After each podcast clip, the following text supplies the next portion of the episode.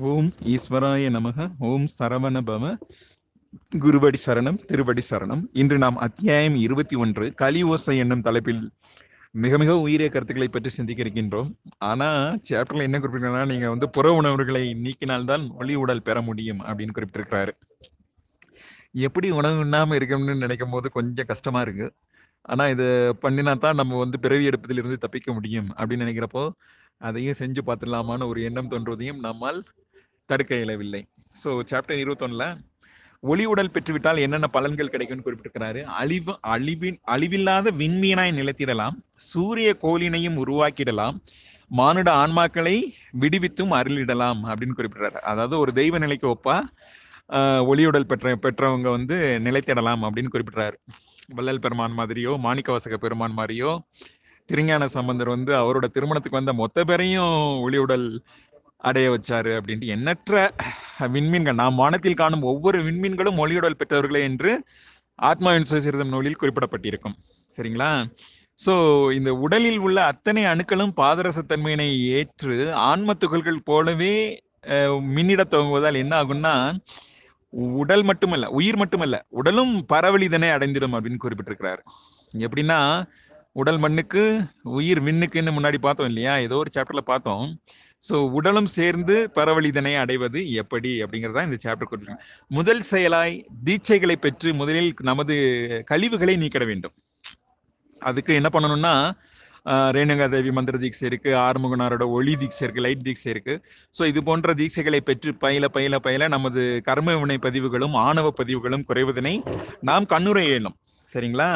So முத முதல்ல இதை தான் பண்ணணும். பண்ணுறதன் மூலமாக உடலில் உள்ள அத்தனை அணுக்களும் எவ்விதம் பாதரசத்தன்மையை ஏற்றிவிடும்?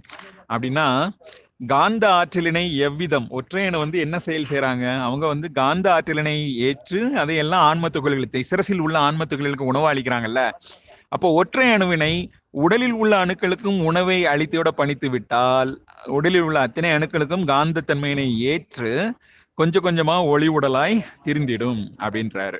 அதுக்கு என்ன பண்ணணும்னா ஒரு இரண்டு செயல்கள் இருக்கு. ஒன்று புற உணவினை மெல்லனவே நீக்கடல் வேண்டும். இன்னொன்று ஒற்றை அணுவினையே பூஜித்திடல் வேண்டும் அப்படின்னு குறிப்பிட்டிருக்காரு. ஸோ ஒற்றை அணுவை எப்படி பூஜிக்கணும்னா குரு அம்மா வந்து அழகாக குறிப்பிட்டிருக்காங்க. ஸோ மொத்தம் ரெண்டு நாடிகள் இருக்கு. சுயநாடிகள் மற்றும் சூட்சம நாடிகள். சுயநாடிகள் என்பது குருதி பாயும் நரம்பிழைகள். ஆனா இதுல என்ன ப்ராப்ளம்னா சுயநாடிகள் வந்து எப்பவுமே நீங்க உணவை உண்டு கொண்டே இருப்பதால் அதில் உள்ள சத்துக்கள் எல்லாம் கலப்புற்று சுயநாடி வந்து இயங்கிக்கிட்டே இருந்தா சூட்சும நாடி வந்து இயங்காது பா அப்படின்றாரு. அப்போ சூட்சும நாடி இயங்க வைக்கணும்னா நம்ம இதை இதை கொஞ்சம் கொஞ்சமாக குறைக்கும் போது சூட்சும நாடி கொஞ்சம் கொஞ்சமாக ஆக்டிவேட் ஆகிடும் இது இன்வெர்ஸ்லி ப்ரொபோஷனல் போல இருக்கு. இவங்க ஒர்க் பண்ணால் அவங்க ஒர்க் பண்ண மாட்டாங்க. ஸோ சூட்சும நாடியின் மூலம் அதீத ஆற்றல்கள் துணை துணை அணுக்களை அடைந்தால் துணை அணுக்கள் யாவும் ஆன்ம கருத்துள்ளாக மாறத் தொடங்கிடும் அப்படின்னு குறிப்பிட்டிருக்கிறார். அதாவது உடலில் பொலிவு தோன்றுவது எப்படின்னு ஒரு கொஸ்டின் கேட்கிறாரு. கொஸ்டின் எப்படின்னா நம்ம அனைவரும் மூன்று பங்கு நில உணவினையும் ஒரு பங்கு நீர் உணவினையும் ஏற்றுக்கொண்டிருக்கிறோம் இப்போதைக்கு பார்த்தீங்கன்னா. ஆனால் அது அப்படியே கொஞ்சம் கொஞ்சமாக மாற்றணும் ரெண்டு பங்கு நீர் உணவு ரெண்டு பங்கு நில உணவு அப்புறம் மூன்று பங்கு நீர் உணவு ஒரு பங்கு நில உணவு அப்புறம் நீர் உணவு பிளஸ் வாயு உணவு காம்பினேஷன் வாயு உணவு பிளஸ் வெப்பம் காம்பினேஷன் வெப்பம் பிளஸ் சூரிய ஆற்றல் காம்பினேஷன் அப்போ ஒரு கட்டத்துல வந்து உடலானது சூரிய ஆற்றலினையும் ஏற்காது உடலானது ஒளி உடலாக தெரிந்திடும் அப்படின்னு சொல்லி குறிப்பிட்டிருக்கிறாரு. ஸோ இந்த இந்த ப்ராசஸ்ல என்ன நடக்கும்னா ஒவ்வொரு அதாவது தலைமை சுரபி முதல்ல தலைமை சுரபி மற்ற சுரபிகளுக்கு இடையே இருக்கும் நரம்பிலை பாதைகள் ஒவ்வொரு சுரபிகளாக வற்ற துவங்கிடும். அப்புறம் வற்ற துவங்கின அப்புறம் தலைமை சுரபியானது எந்த சுரபிக்கும் ஆற்றல்களை அழிக்க தேவை இருக்காது ஸோ அதில் உள்ள வழித்தடங்கள் எல்லாம் கொஞ்சம் கொஞ்சமாக உருகி கரைந்து அவையெல்லாம் ஆற்றல்களாக வெளியேறும். அப்புறம் என்ன ஆகும்னா ஸோ இந்த ப்ராசஸில் கடைசியில் என்ன ஆகும்னா ஒற்றையனை மட்டும்தான் நிலைத்திருக்கும். ஒற்றையணுவும் போய் மேலே போய் கபால ஓட்டினை அடைத்தே செயல்புரியும் ஒற்றையணுவோட தன்மை வந்து எப்பவுமே அவங்க வந்து காந்த ஆற்றலை தானே ஏற்பாங்க. ஸோ இந்த காந்த ஆற்றலை ஒன்லி பாதரச ஆற்றலை மட்டும்தான் உடலுக்கு அலை பண்ணும். ஸோ இது இப்படி ஏற்குவதன் மூலமாக உடலில் உள்ள அத்தனை அணுக்களும் ஒளி உடலாக திரிஞ்சிடும் ஸோ உடலில் உள்ள அத்தனை உறுப்புகளும் மற்ற துவங்கிடும் ஸோ இந்த ப்ராசஸ்க்கெல்லாம் ஆரம்பிக்கிறேன்னா முக்கியமான காரணம் உணவினை ஏற்காது நாம் தடுத்து விட வேண்டும். அதாவது வள்ளல் பெருமான் வந்து ஒரு ஒரு கவலை சோறு சாப்பிட்டுட்டு மூணு மாதம் சாப்பிடாம இருப்பாராம். அப்போ அவரோட எண்ட் ஆஃப் தி பீரியட்லலாம் அவர் அதையும் ஏற்றிருக்க மாட்டாரு அப்படிங்கிற மாதிரி ஒரு உண்மை. ஆனா அவர் வந்து எல்லா மானிடர்களுக்கும் உணவு கொடுத்திருக்கிறாரு. அந்த பசிப்பணி அற்றால் தான் ஞானப்பாதையில் ஒருவர் பயணிக்க முடியும் அப்படின்ட்டு அந்த சத்திய ஞான தர்மசாலை இன்னும் செயல்படுகின்றது. ஸோ இதுதான் இந்த ப்ராசஸ் கொஞ்சம் உணவினை குறைக்கணும். உணவினை கம்ப்ளீட்டாக நிப்பாட்டிடணும் அப்படின்னு நினைக்கிறப்போ கொஞ்சம் கஷ்டமாக இருக்குது ஆனால் இது ப கடினமான பயிற்சிகள் மேற்கொண்டு இதை வந்து முடித்திடணும் அப்படின்னு சொல்றதுனால நம்ம கடினமான பயிற்சிகள் செய்ய நம்ம ரெடியா இருக்கணும். ஓகே ஸோ இதுதான் இந்த சாப்டரோட ஜிஸ்ட் கொஞ்சம் என்ன சொல்றதுன்னு எனக்கு புரியல. நானே இதை நிறைய ஃபாலோ பண்ண வேண்டியிருக்குன்னு நினைக்கிறப்போ கொஞ்சம் ஊக்கம் அளிப்பமாக அளிப்பதாகவும் இருக்கின்றது. அதே நேரத்தில் இந்த கலிகாலத்தில் இதெல்லாம் சாத்தியமா? ஐயா முருகப்பெருமானே நாங்கள் நல்லா சாப்பிட்டு நல்லா நினைச்ச செயல்கள்லாம் செஞ்சுக்கிட்டு இருக்கோம். தவம் செய்கிறோம் ஒரு நாளைக்கு ஏழு மணி நேரம் தவம் செய்ய சொல்லுங்க ஒளியோடல் கிடைக்கும்னா அந்த மாதிரி எதனா வழி இருந்தா அடுத்த புத்தகத்தில் சொல்லுங்க. நான் ஒரு நாளைக்கு ஏழு மணி நேரம் தூக்கத்தை விட்டு வாழ்னாலும் நான் தவம் செய்ய ரெடியா இருக்கிறேன். ஆனா உணவே குறைக்கணும்னு நினைக்கிறப்ப கொஞ்சம் கஷ்டமா இருக்கு. இது வந்து ஒரு தாழ்மையான வேண்டுகோளா வச்சுக்கிட்டு வேற எதுனா வழி இருந்தா சொல்லி கொடுங்க ஐயா. கண்டிப்பா வேற ஒரு கண்டிப்பா வேற ஒரு வழி இருக்கும். நன்றி. எல்லா பகலும் முருக பெருமானுக்கே நன்றி. வணக்கம். ஓம் ஈஸ்வராய நமக ஓம் சரவண பவ குருவடி சரணம் திருவடி சரணம். இன்று நாம் அத்தியாயம் இருபது சனி வெப்ப ஓசை என்னும் தலைப்பில் இருக்கும் உயர் சூட்சம கருத்துக்களை பற்றி சிந்திக்க இருக்கின்றோம் கருத்துக்களை முருகப்பெருமானே சூட்சுமமா குறிப்பிட்டிருக்கிறாரு. அப்ப நான் அது ஓப்பனா குறிப்பிடலாமா இல்லையான்னு எனக்கு தெரியல. ஆனா எல்லாத்தையும் கட்டுறதை எல்லாம் பகிரவும் சொல்லியிருக்கிறாரு. என்ன பண்றதுன்னு ஒரு ஒரு உண்மையிலே இந்த புக்கை படிக்கும்போது நான் அதெல்லாம் சொல்லலாமா வேணாமா? ஒருவேளை அதனால எதுவும் ப- க- எதுவும் இதாயிடுமான்னு கூட பயமா இருக்கு. ஆனா பகிரவும் சொல்லியிருக்காரு ஸோ அதனால என்னால முடிந்த கருத்துக்களை நான் ஓப்பனாகவே சொல்ல முயற்சிக்கிறேன். எல்லாம் உள்ள முருகப்பெருமான் துணை இருப்பாராக. முருகப்பெருமானே வேலும் மயிலும் துணை. அதாவது இந்த சாப்டர்ல அக வழிபாடு பத்தி முக்கியமா குறிப்பிட்டிருக்கிறாருங்க.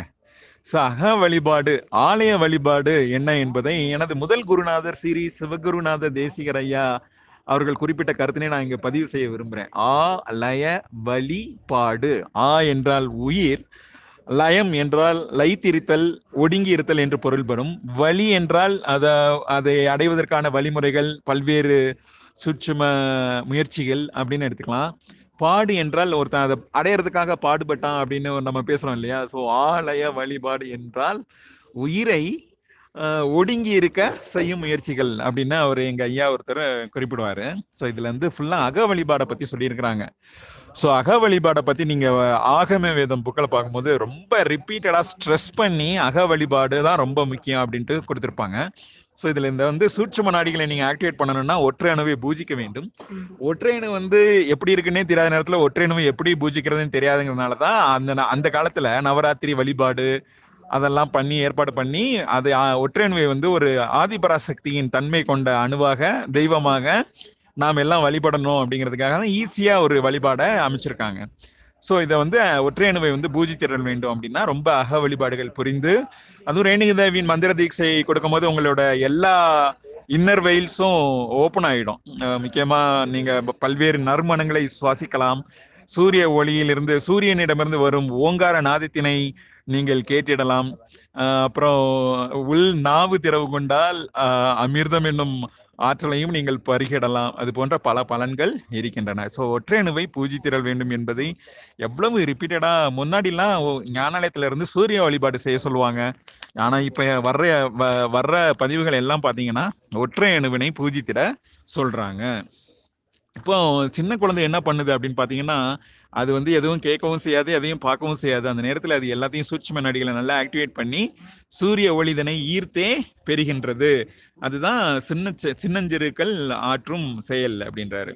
ஸோ இப்போ கபாலம் வந்து என்ன செயல் புரியும்னா கனிமோட ஆற்றுகளை மட்டுமே இழுத்து உள்ளே கொடுக்கும் அப்படின்னு சொல்லிட்டு ஞானத்தினை வந்து எல்லாருக்கூடையும் பயிர சொல்றாரு. அது எல்லாரும் பண்றாங்களான்னா எனக்கு டவுட்டாக தான் இருக்கு.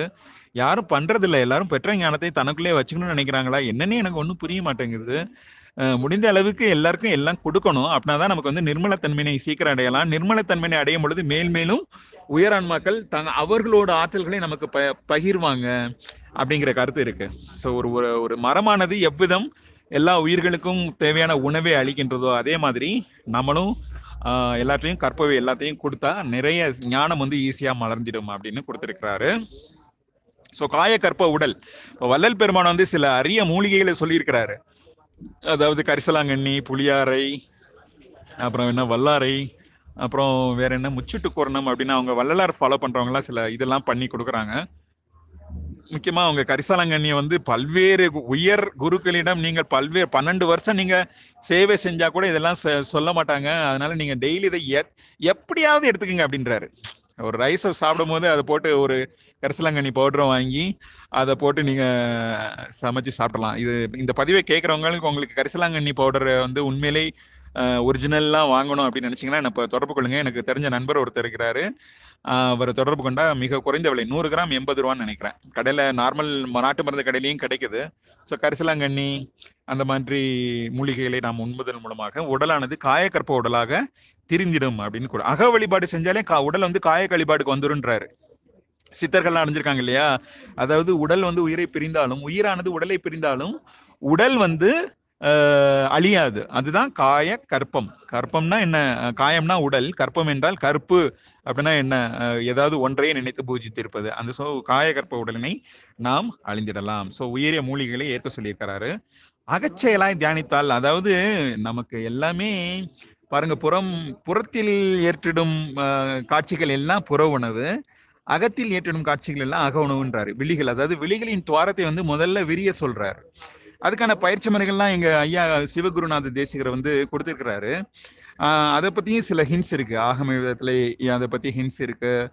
அதாவது அதிகாலை நேரத்தில் அகத்திய பெருமானை எண்ணி உருகி விழிகளில் நீர் பெருகி நிலத்தினில் நீர் வழிய தியானிப்பவர்கள் எல்லாம் அகத்திய பெருமானை ஈஸியா பற்றிடலாம் அப்படின்னு குறிப்பிட்டிருப்பாங்க ஆகமேதம் புக்ல ஸோ அப்புறம் முருகப்பெருமான் கூட மூளை புக்ல கொடுத்துருப்பாரு. அதாவது விழிகளில் பெருகிடும் நீர் மாத்திரமே தலைமை சிறபிக்கும் மற்ற சிறபிகளுக்கும் இடையே இருக்கும் அடைப்பினை நீக்க வல்லது அப்படின்னு கொடுத்துருப்பாரு. ஸோ இதெல்லாம் நம்ம லிங்க் பண்ணி பார்க்குறப்போ அந்த விழிகளின் நீர் பெருக. அது வந்து ஒரு பயிற்சி முறைங்க. அதுக்கு பயிற்சி முறை இருக்கு. அது பெரிய ஒன்று ரெண்டு பேர் தான் அது தமிழ்நாட்டில் சொல்லி கொடுக்குறாங்க. அது அது என்ன தீட்சை அப்படின்னா ஆன்ம தீட்சை அதுக்கு பேர் வந்து பௌர்ணமி தீட்சை அப்புறம் அதுக்கு பேர் என்ன? கரெக்டாக பிரதமை திருஷ்டி. அதுக்கு பேர் பிரதமை. அப்படின்னு கொடுத்துருப்பாங்க. இது ஏன் பிரதமை தேஷ்டி அப்படிலாம் வருது? அதெல்லாம் நம்ம இப்போ பேச முடியாது. அது அப்புறம் இன்னொரு நாள் பேசிக்கலாம். ஸோ ஒற்றை அணுவை பூஜிப்பது சூட்சும நாடிதனை தூண்டிடுங்கள் அப்படின்னு குறிப்பிட்டிருக்காரு. ஒற்றை அணுவை தூண்டுவது எப்படி? இந்த சூரிய வழிபாடு செய்யும் போதே சூட்சும நாடிகள்லாம் கொஞ்சம் தூண்டப்பட்டுடும். ஒற்றை அணுவின் சிறப்பு யாது? அதன் நிறம் யாது? அதன் வடிவம் யாது? அதனை எவ்விதம் தூண்டி தூண்டுவது என்பது போன்ற கருத்துக்கள் தான் இந்த சாப்டர்ல கொடுத்துருக்காங்க. ரொம்ப சூப்பரான சாப்டர் நீங்களும் படித்து தெரிஞ்சுக்கங்கிறது தான் என்னோட தாழ்மையான கருத்து. ஸோ மீண்டும் ஒரு சாப்டர்ல சந்திக்கலாம். நன்றி வணக்கம். ஓம் ஈஸ்வராய நமக ஓம் சரவண பவ குருவடி சரணம் திருவடி சரணம். இன்று நாம் அத்தியாயம் பத்தொன்பது சனி காந்த ஓசை என்னும் தலைப்பில் இருக்கும் சில உயரிய கருத்துக்களைத்தான் சிந்திக்க இருக்கின்றோம். அதாவது நம்ம நவதுவாரங்கள்ல ஏழு துவாரங்கள் வந்து சிரசுல தான் இருக்கு என்றும் அந்த சிரசு ஆற்றிடும் பணிகளை பற்றி தான் இந்த சாப்டர்ல அதிகமாக குறிப்பிட்டிருக்கிறாரு. அதாவது இந்த இந்த நூல்களை வந்து இயற்றியது எல்லாம் முருகப்பெருமான் மட்டுமே இல்லை பல முன்னோர்கள் தனது தவத்தினால் உணர்ந்து கற்றறிந்த கருத்துக்களை இந்த நூல் வந்து வெளியுறுத்துகிறது என்று முருகப்பெருமான் எல்லாருக்குமே ஒரு கிரெடிட்டா கொடுக்கிறாரு.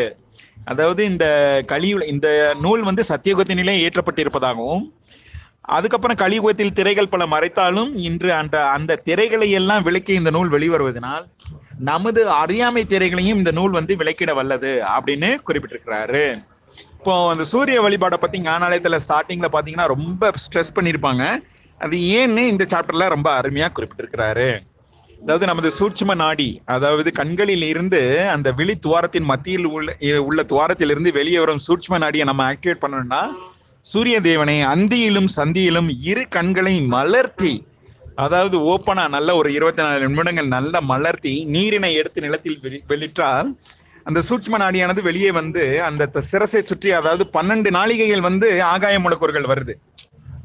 இதை நீங்க ஒவ்வொரு பன்னெண்டா எல்லா மூலக்கூறுகளுக்கும் எடுத்துக்கங்க. ஸோ அந்த பன்னெண்டு நாளிகையில் வெளிவரும் ஆகாய மூலக்கூறுகளை வெளியானது ஏற்க வேண்டும். விழியானது ஏற்க வேண்டும் என்றால் வெளியில் உள்ள சூட்சும நாடி வெளிவர வேண்டும். சூட்சும நாடி வெளியே வரும்போது என்ன ஆகும்னா அந்த விழிகளை சுற்றி இருக்கிற சிறசினால் சிரசினால் ஏற்கப்படாத அந்த கபால ஆ- ஆகாய முழுக்கூறுகள் எல்லாம் அந்த சூட்சும சன்னாடியினால் ஏற்கப்பட்டுவிடும் அப்படின்னு குறிப்பிட்டிருக்கிறாரு. அப்புறம் இப்போ நீங்கள் செவிகள் எடுத்துட்டா செவிகள் வந்து வெப்ப மூலக்கூறுகளை ஏற்பதற்காக இரு வேறு சூட்சும நாடிகளை அமைத்திடும் அப்படின்னு சொல்லிட்டு அந்த சூட்சும நாடியும் ரெண்டு பிரிவுகளா பிரிவிட்டிருக்கிறோம் அப்படின்றாரு. எப்படி பிரிவு எப்படி பிரிஞ்சிருக்கும் அப்படின்னா ஒன்று வந்து அந்த வெப்ப முழுக்கர்களை ஏற்பதற்காகவும் இன்னொரு நாடி அதாவது சூட்சும நாடி இரு பி- இரு பிளவுகளாக பிற பிளவு கொண்டிடும். ஒரு பிளவுல வந்து வெப்ப மூலக்கூறுகள் பயணிக்கும். இன்னொரு பிளவுல வந்து அந்த மூ விலைகளும் அந்த ஒளி ஒளி இலைகள் வந்து பயணித்து ஒற்றை வினை அடைந்திடும் அப்படின்னு குறிப்பிட்டிருக்கிறாரு. ஸோ இதே மாதிரி ஒரு செயல் தான் வாயு மூலக்கூறுகளும் ஆற்றிடும். வலது நாசியிலும் இரு துவாரங்களை கொண்ட ஆஹ், சூட்சும நாடி பயணித்திடும். இரு இரு இடது நாசியிலும் இரு துவாரங்களை கொண்ட சூட்சும நாடியானது பயணித்திடும். இப்போ ஒரு துவாரத்துல வந்து வாயு மூலக்கூறுகளை ஏற்று வெள்ளி சுரப்பிக்கு கொடுக்கும். இன்னொரு துவாரம் வந்து அந்த கழிவுகளை நீக்க உதவிடும். சுவாசிப்பதன் மூலமாக வெளியேறும் கழிவுகளை நீக்கிட இன்னொரு துவாரம் வந்து உதவிடும். ஒரு துவாரத்தின் மூலமாக வாயு மூலக்கூறுகள் உட்கொள்ளப்பட்டு ஒற்றை அணுவினை அடைந்திடும் அப்படின்னு குறிப்பிட்டிருக்கிறாரு. அப்புறம் வாய்ப்பகுதி என்பது மிகப்பெரிய துவாரம். ஆதலால் அவை வந்து நில மற்றும் நீர் மூலக்கூறுகளை ஏற்கும் வண்ணமே அமைத்திருக்கும் ஸோ நில மற்றும் நீர் மூலக்கூறுகளை ஏற்கிறதுனால என்ன ஆகும் அப்படின்னா நில மூலக்கூறுகள் வந்து சன் சனி சுரபிக்கும் நீர் மூலக்கூறுகள் என்பது சந்திர சுரபிக்கும் கொடுக்கப்பட்டிருக்கும். ஸோ இது எல்லாமே சு- சூட்சும நாடிகள் ஒற்றை அணு ஒற்றை அணுவால் உருவாக்கப்பட்டு வெளி தோன்றிடும் சூட்சும நாடிகள். இந்த ஸோ இந்த சூட்சும நாடிகளை நம்ம ஆக்டிவேட் பண்ண நிறைய கற்றுக்கணும் அப்படிங்கிற ஒரு மைய கருத்தும் உட்பொருளா மறைப்பொருளா குறிப்பிடப்பட்டிருக்கிறது. ஸோ இந்த சூட்சும நாடியினும் சுழுமனை நாடியினும் வற்றிட செய்திட்டால் நாம் எல்லாரும் ஒளி உடல் பெற்றலாம் அப்படிங்கிற கருத்துக்கள் தான் வரப்போற சாப்டர்ல சொல்ல போறாரு. ஸோ இதுல நம்ம முக்கியமா க ஒரு நூத்தி இருபத்தஞ்சு நூத்தி அறுபத்தாறாம் பக்கத்துல ஒரு சின்ன ட்விஸ்ட் வச்சிருக்கிறாரு. அதாவது தலைமை சுரபியிலிருந்து மற்ற சுரபிகளை இணைக்கும் பாதையானது சுழுமனை சுழுமுனை நாடி தான் அமைச்சிருக்கோம். ஆனா இதுல சுய நிரம்பலிகளின் மூலமாக பயணிக்கணும் அப்படின்னு சொல்லியிருக்கிறாரு. ஸோ சுய நிரம்பலிகள் என்பது குருதி பயணித்திடும் நரம்பிலைகள் என்றே நாம் முன்னர் அறிந்திருக்கிறோம். ஸோ குருதி பயணித்திடும் நரம்பிலைகளில் எவ்விதம் தலைமைச் சுரபி அளித்திடும் ஆற்றல்கள் வியா- வியாழன் சுரபிக்கு அடையும் என்பதே கொஸ்டின் நூத்தி இருபத்தஞ்சு மற்றும் நூத்தி இருபத்தாறு பக்கத்துல நீங்க படிச்சீங்கன்னா இந்த ஒரு பாடபேதம் அல்லது இந்த ஒரு ட்விஸ்டை நீங்க உணர்ந்து கொள்ள முடியும். அது ஏன் என்பதை மேலோர்கள் எனக்கு விளக்க வேண்டும் என்று தாழ்வாக கேட்டுக்கொள்கிறேன். நன்றி வணக்கம்.